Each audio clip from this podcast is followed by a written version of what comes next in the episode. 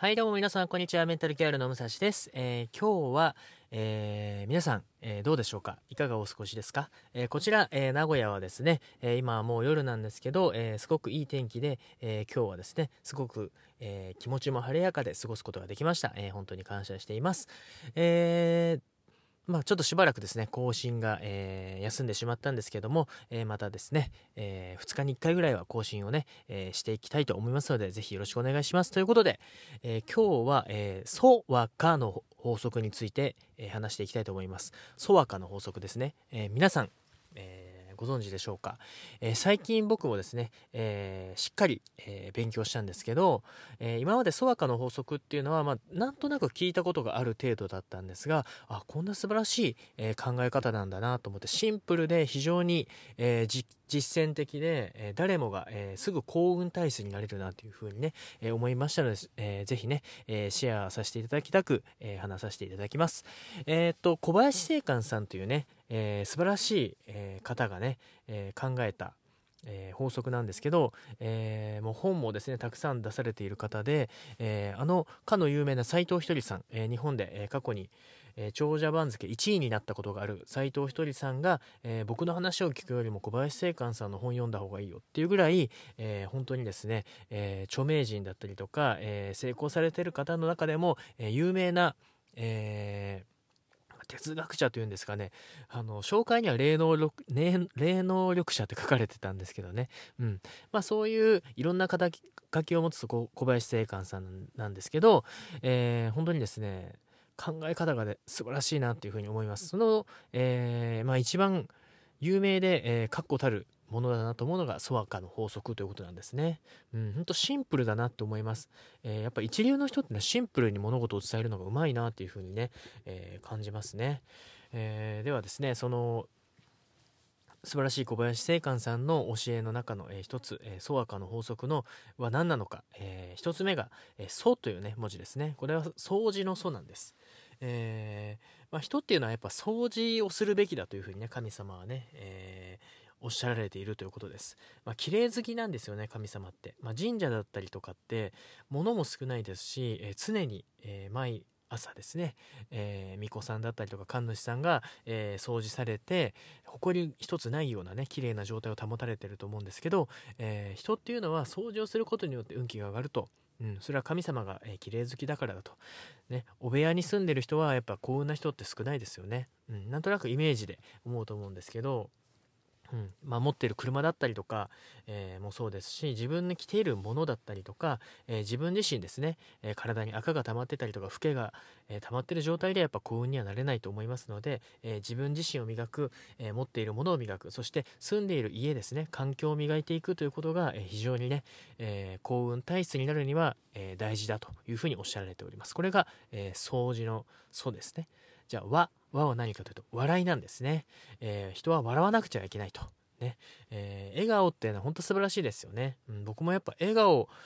が、えー素敵なね女性とか好きですし、えーなんか笑い声がこうキャッキャッキャっていう風に何て言うんですかね甲高く笑う人好きなんですよね。うん。やっぱそういう人といるとなんかご機嫌な人とやっぱ人って痛いじゃないですか。ね不機嫌な人と私痛いんですよっていう人の方が少ないと思うんですよね。うんなので、えーまず笑えば人が、えー引き寄せられるということもありますし、えー笑う角には福来たると言われるほど、え幸運体質にもなると言われてますね。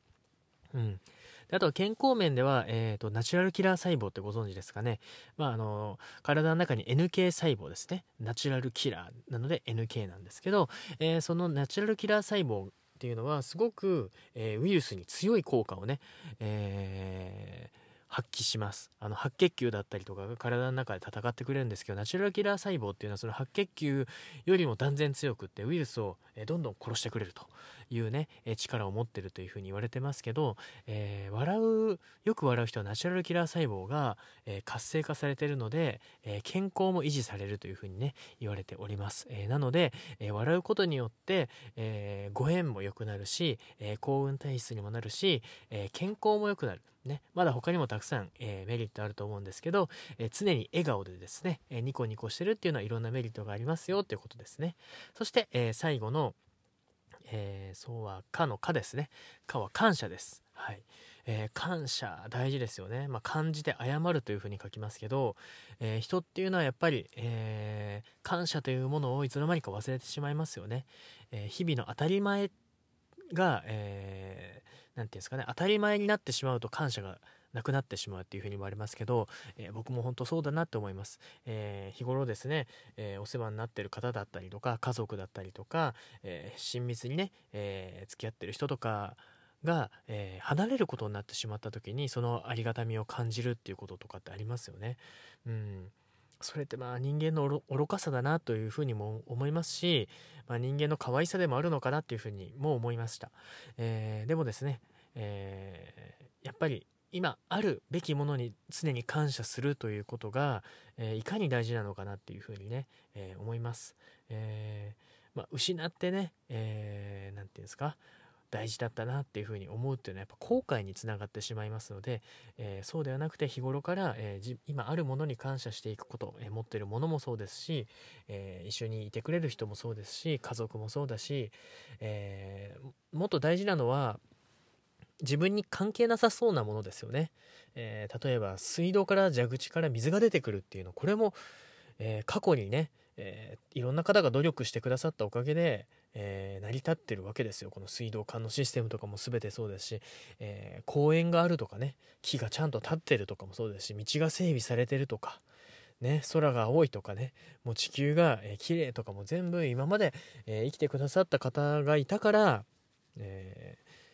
自分がねそのいい環境にいさせていただいてるっていうね、えー、ってことがもう全てにおいて感謝なんだなっていうふうに僕は思います、えー、なのでこういうね、えー、感謝の気持ちって忘れないように、え僕も正直忘れます、え忘れちゃうんですけどでもこのソワカの法則を思い出せばあやっぱ感謝忘れてたなっていうふうにまた立ち戻れるじゃないですか。っていう意味で、えー、感謝をねしていこうっていうね僕自身も気をつけていきますということでした。はいということで、えー、掃除笑い感謝というねこの頭文字を取ってソワカの法則です、えー、神様が、え味方してくれる、え最強の行動 3, 3選みたいな感じですよね。現代風に言うと。うん。まあ本当にですねこのシンプルな、えー、でも、えー、最強なこの法則っていうのは、えー、まあ、頭にですねすぐこびりつきますしねこの「ソワカ」っていう言葉がね、え本当にシンプルで素晴らしいなというふうに思いました。ということで皆さん是非、え実践してみてください。僕も頑張っていきます。ということで今日は終わります。ありがとうございました。